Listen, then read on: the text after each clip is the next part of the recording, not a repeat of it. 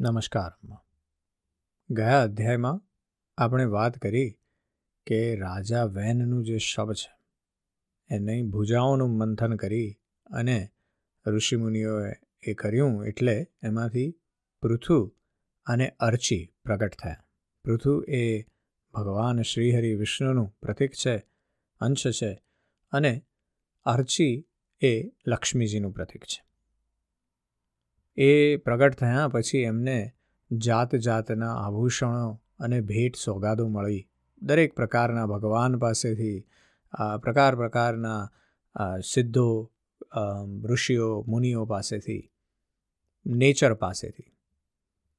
અને એ જોઈ અને પ્રજાજનો ખૂબ પ્રસન્ન થયા. એટલે બધાએ એમની સ્તુતિ કરવાનું આરંભ કર્યો અને ત્યારે રાજા પૃથુએ કીધું કે, મારા ગુણોને જાણ્યા વિના તમે મારી પ્રશંસા કરશો નહીં?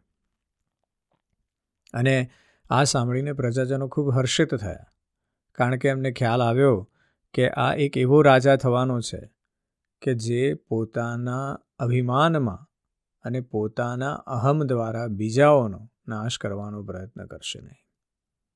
અને એ જાણી અને મૈત્રેયજી કહે છે, વિદુરજીને કે એ જાણીને મહારાજ પૃથુએ જ્યારે આ પ્રમાણે કહ્યું ત્યારે તેમના વચનામૃતનું આસ્વાદન કરીને સુત વગેરે ગાયક લોકો ઘણા પ્રસન્ન થયા.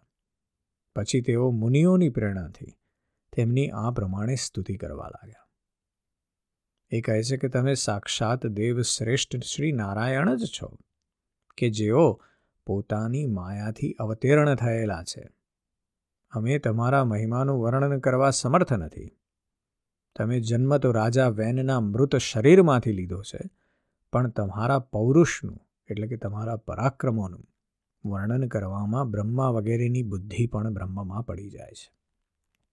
તેમ છતાં પણ તમારા કથામૃતના આસ્વાદનમાં આદરભાવ રાખીને મુનિઓના ઉપદેશ અનુસાર તેમની જ પ્રેરણાથી અમે તમારા પરમ પ્રશંસનીય કર્મોનો થોડો વિસ્તાર, એટલે કે વર્ણન કરવા માગીએ છીએ. તમે શ્રી હરિના કલાવતાર છો. તમારી કીર્તિ ઘણી ઉદાર છે.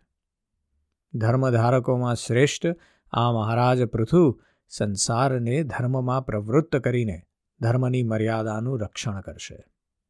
સર્વપ્રથમ વાત અહીંયા કરી છે, કારણ કે જે વાત થઈ છે વેનના રાજ્ય દરમિયાન ધર્મનો અભાવ થયો છે. વેન કહે છે કે કોઈ શ્રીહરિનું પૂજન કરશો નહીં. કોઈ બીજા દેવતાનું પૂજન કરવાની જરૂર નથી. માત્ર મારી પૂજા કરો.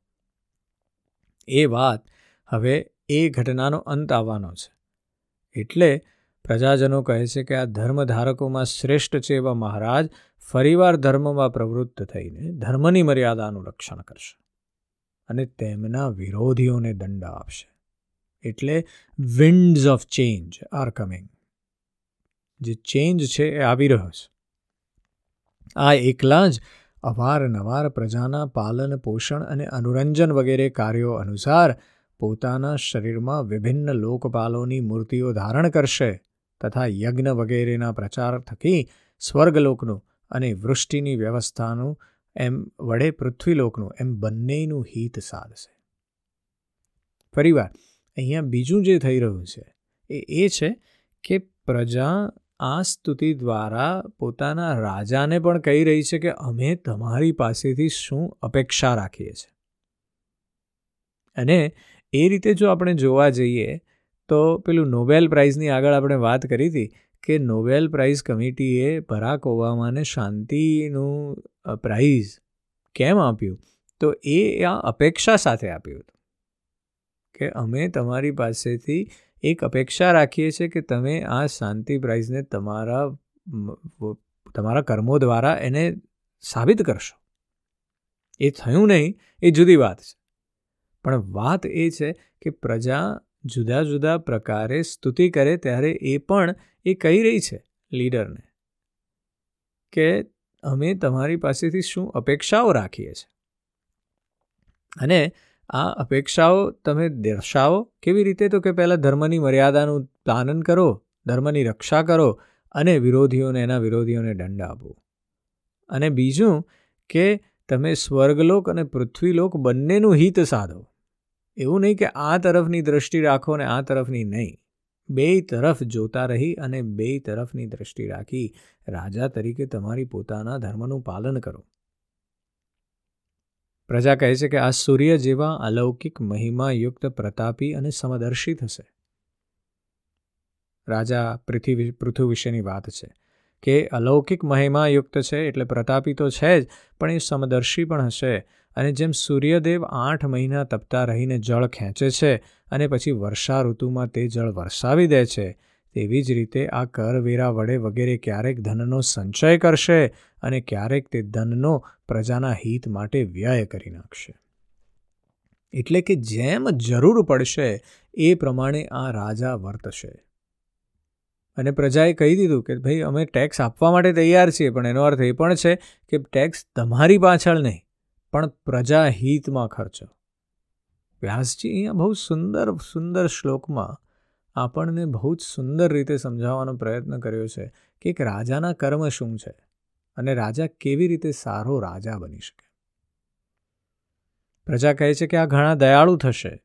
જો ક્યારેય કોઈ દીન મનુષ્ય આમના મસ્તક પર પણ પગ મૂકશે, તો પણ આ ક્ષમાશીલ પૃથ્વીની જેમ તે મનુષ્યના એ અનુચિત વ્યવહારને હંમેશા સહી લેશે સહિષ્ણુ થવાનું છે, દયાળુ થવાનું છે, અહમનો ત્યાગ કરવાનો છે.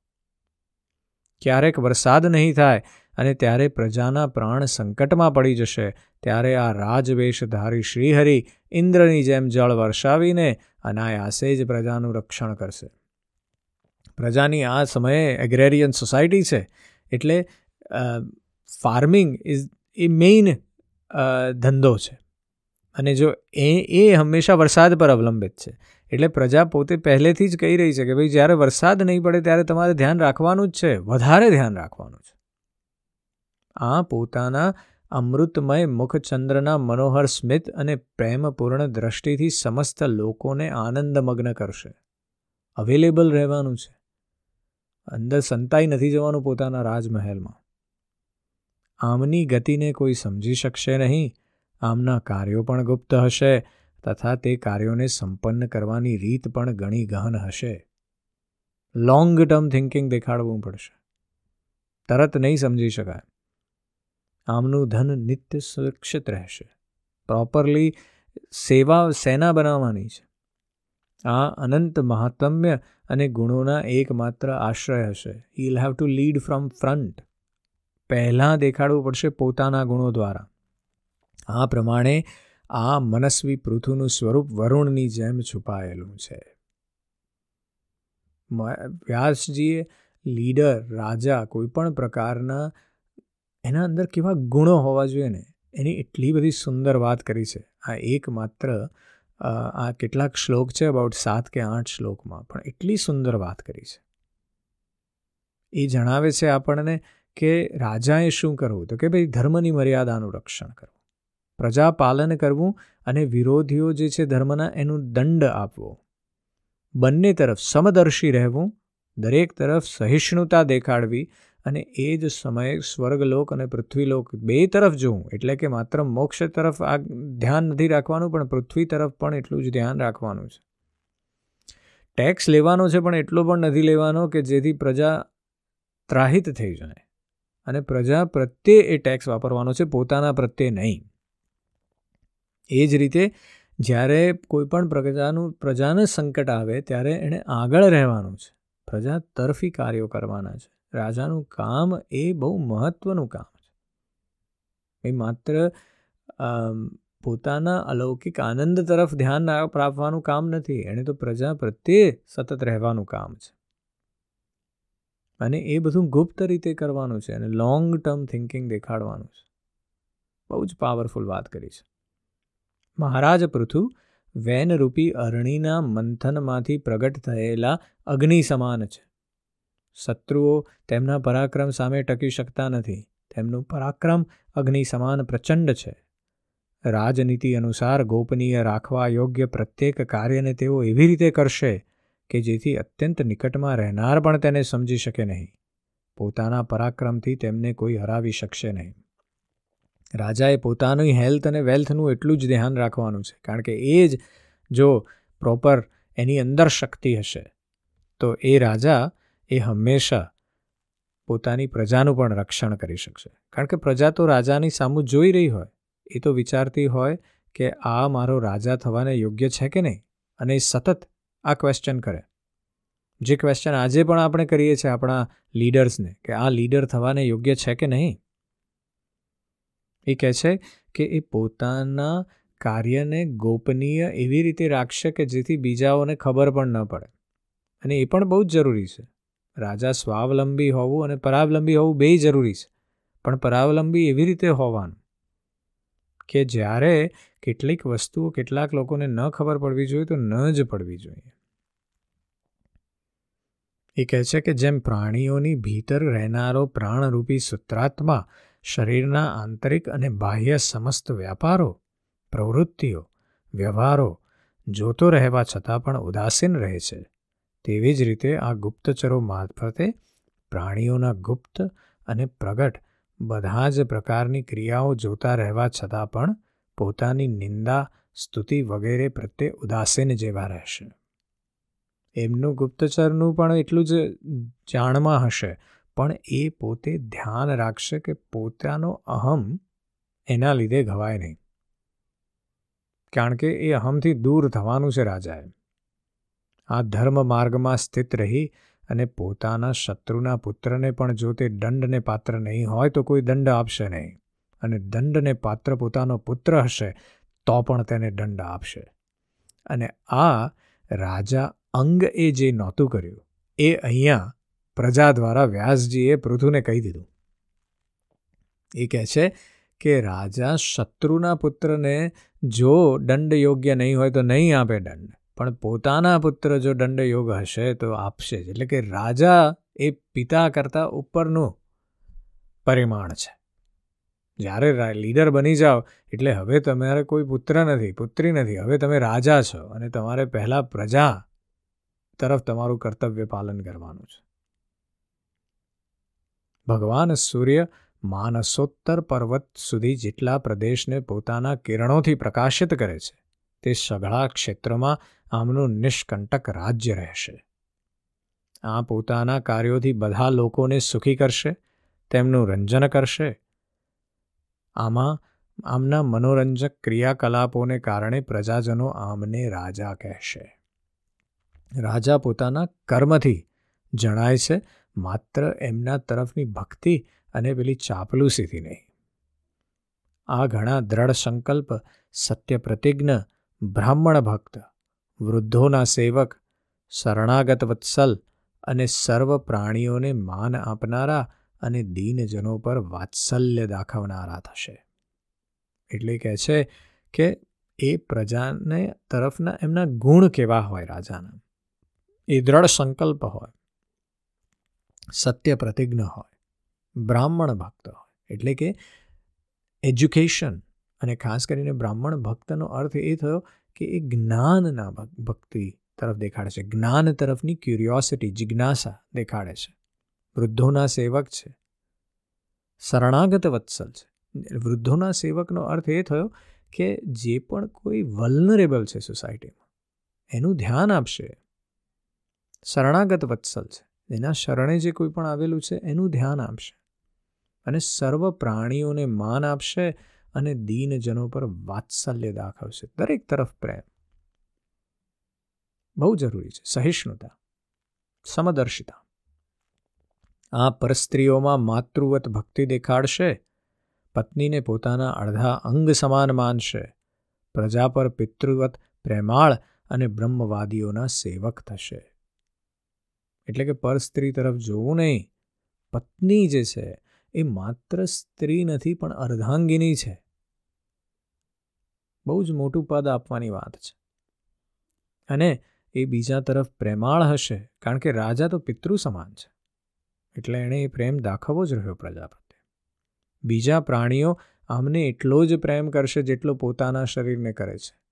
આ સૂર્યદના આનંદની વૃદ્ધિ કરશે આ હંમેશા વૈરાગી મનુષ્ય સાથે વિશેષ પ્રેમ કરશે અને દુષ્ટોને દંડ પાણી યમરાજની જેમ હંમેશા દંડ આપવામાં ઉદ્યત્ન રહેશે. મેં યમરાજે એમને દંડ પણ આપ્યો જ છે હાથમાં. મહારાજ પૃથુને ભેટ સોગાદ તરીકે. એટલે કહે છે કે જ્યાં જ્યાં કોઈ પણ વ્યક્તિ દંડને પાત્ર હશે અને દંડ આપશે જ. એ રાજાનું કર્મ છે. પણ સાથે સાથે એ જે મનુષ્ય વૈરાગી છે, એને એને અતિવિશેષ પ્રેમ કરશે અને બીજાના આનંદની વૃદ્ધિ કરશે. ત્રણેય ગુણોના અધિષ્ઠાતા અને નિર્વિકાર સાક્ષાત શ્રી નારાયણે જ પૃથ્વીના સ્વરૂપમાં પોતાના અંશથી અવતાર લીધો છે. તેઓ સર્વના આત્મા છે. જ્ઞાનીઓને તેમના દ્વારા થનારી ક્રિયાઓ ભગવાનની લીલાના રૂપમાં દેખાય છે. પરંતુ અજ્ઞાનીઓને અવિદ્યાને લીધે તેમની ક્રિયામાં મિથ્યા ભેદબુદ્ધિની પ્રવર્ત, પ્રવૃત્તિ થાય છે. આ અદ્વિતીય વીર તથા એક છત્ર, ચક્રવર્તી સમ્રાટ થશે અને ઉદયાચલ પર્યંત સમસ્ત ભૂમંડળનું એકલા જ રક્ષણ કરશે તથા પોતાના જયશીલ રથ પર ચઢી ધનુષ્ય હાથમાં લઈને પ્રદક્ષિણા કરશે. તે સમયે સર્વત્ર બધા જ લોકપાલો અને પૃથ્વીપાળ આમને ઉપહાર સમર્પિત કરશે. તેમની પત્નીઓ આમનું ગુણગાન કરશે અને આ આદિરાજને સાક્ષાત શ્રી હરિ જ સમજશે. આ પ્રજાનું પાલન કરનારા રાજાધિરાજ થઈ ને પ્રજાના જીવન નિર્વાહ માટે ગાયનું રૂપ ધારણ કરનારી પૃથ્વીનું દોહન કરશે અને ઇન્દ્રની જેમ પોતાના ધનુષ્યની અણીથી સહજપણે લીલાપૂર્વક પર્વતોને તોડી ફોડીને પૃથ્વીને સમતળ કરશે. બે ત્રણ બહુ મહત્વની વાત કરી અહીંયા અગેન પ્રજાએ, કે એમની એમની અપેક્ષા શું છે? એક, કે અમારી રક્ષા કરશે ચારે તરફ ફરતા રહીને. પોતાની જે ભૂમિ છે, ખાલી પોતાના રાજ્યમાં, પોતાના રાજ્ય પેલેસમાં બેસી નહીં રહે, પણ ચારે તરફ ફરતા રહેશે. એ ફરતા રહેશે એટલે બધા એમને એમને અકોર્ડિંગલી ભેટ સોગાદ તો આપતા રહેશે, પણ એનાથી એમનું નેટવર્ક બનેલું રહેશે. બીજું કે એ પૃથ્વીનું જે દોહન કરશે એની વાત એમ છે કે જેથી એ પૃથ્વીમાંથી જે નીકળવાની વસ્તુઓ છે મિનરલ્સ પૃથ્વીની અંદર જે વસ્તુઓ રહેલી છે, એનું પણ દોહન કરશે. એમ કરીને પૃથ્વીનો ઉદ્ધાર કરશે, પણ લોકોનો પણ ઉદ્ધાર કરશે. અને વાત ત્રીજી એ છે કે એ ધનુષ્યની અણીથી સહજપણે પર્વતોને તોડી ફોડીને પૃથ્વીને સમતળ કરશે. કારણ એ છે કે પ્રજાનો વિસ્તાર થઈ રહ્યો છે, પ્રજા વધી રહી છે. એટલે હવે એગ્રેરિયન સોસાયટીમાં લેન્ડ જે જે પૃથ્વી છે એ સમતળ હોવી જરૂરી છે. અને રાજા એ પ્રકારના કર્મો કરશે કે જેથી આ બધી હિલ્સ અને નાના નાના પર્વતો છે એ બધાને સમથળ કરી આપે, તો ત્યાં વધારે ને વધારે ખેડૂતો પોતે ફાર્મિંગ કરી શકે. અને જો એ કરી શકે, તો જ એ લોકોની સમાજને સતત પોતાનું પ્રમાણેનું જે ધન ધાન્ય છે એ મળતું રહે અને પ્રજા સુખી રહે. યુદ્ધભૂમિમાં કોઈ પણ આમનો વેગ સહી શકશે નહીં. જે સમયે આ જંગલમાં પૂંછડું ઊંચું રાખીને વિહરતા સિંહની જેમ પોતાના આજગવ નામના ધનુષ્યનો ટંકાર કરતા ભૂમંડળમાં વિચરણ કરશે, તે સમયે બધા જ દુષ્ટજનો પલાયન થઈ જશે. આ સરસ્વતીના ઉદ્ગમ સ્થાને સો અશ્વમેઘ યજ્ઞો કરશે. ત્યારે છેલ્લા યજ્ઞના અનુષ્ઠાનના સમયે ઇન્દ્ર આમનો ઘોડો હરીને લઈ જશે. પોતાના મહેલના ઉપવનમાં આમનો એકવાર ભગવાન સનતકુમાર સાથે મેળાપ થશે. આ એકલા તેમની ભક્તિપૂર્વક સેવા કરીને એવું નિર્મળ જ્ઞાન પ્રાપ્ત કરશે કે જેના થકી પરબ્રહ્મની પ્રાપ્તિ થાય છે. આ પ્રમાણે જ્યારે પૃથુરાજાના પરાક્રમો પ્રજાજનોના ધ્યાનમાં આવશે, ત્યારે આ પરમ પરાક્રમી મહારાજ સર્વત્ર પોતાના ચરિત્રની જ ચર્ચા સાંભળશે. ભવિષ્ય બાકી રહ્યા છે પ્રજાજનો, કે આવું થવાનું છે? આમની આજ્ઞાનો અનાદર કોઈ પણ કરી શકશે નહીં. તથા આ સઘળી દિશાઓને જીતીને અને પોતાના તેજથી પ્રજાના ક્લેશોરૂપી કાંટાઓને કાઢીને સમસ્ત ભૂમંડળનું શાસન કરનારા થશે. તે સમયે દેવતાઓ અને અસુરો પણ આમના વિપુલ પ્રભાવનું વર્ણન કરશે. વસ્તુસ્થિતિમાં પ્રજાએ પોતાની અપેક્ષાઓ રાજાની કેવી, રાજા કેવો હોવો જોઈએ એની બધી જ વાતો અહીંયા બહુ સુંદર રીતે કરી દીધી. આજે બસ આટલું જ. જય શ્રી કૃષ્ણ.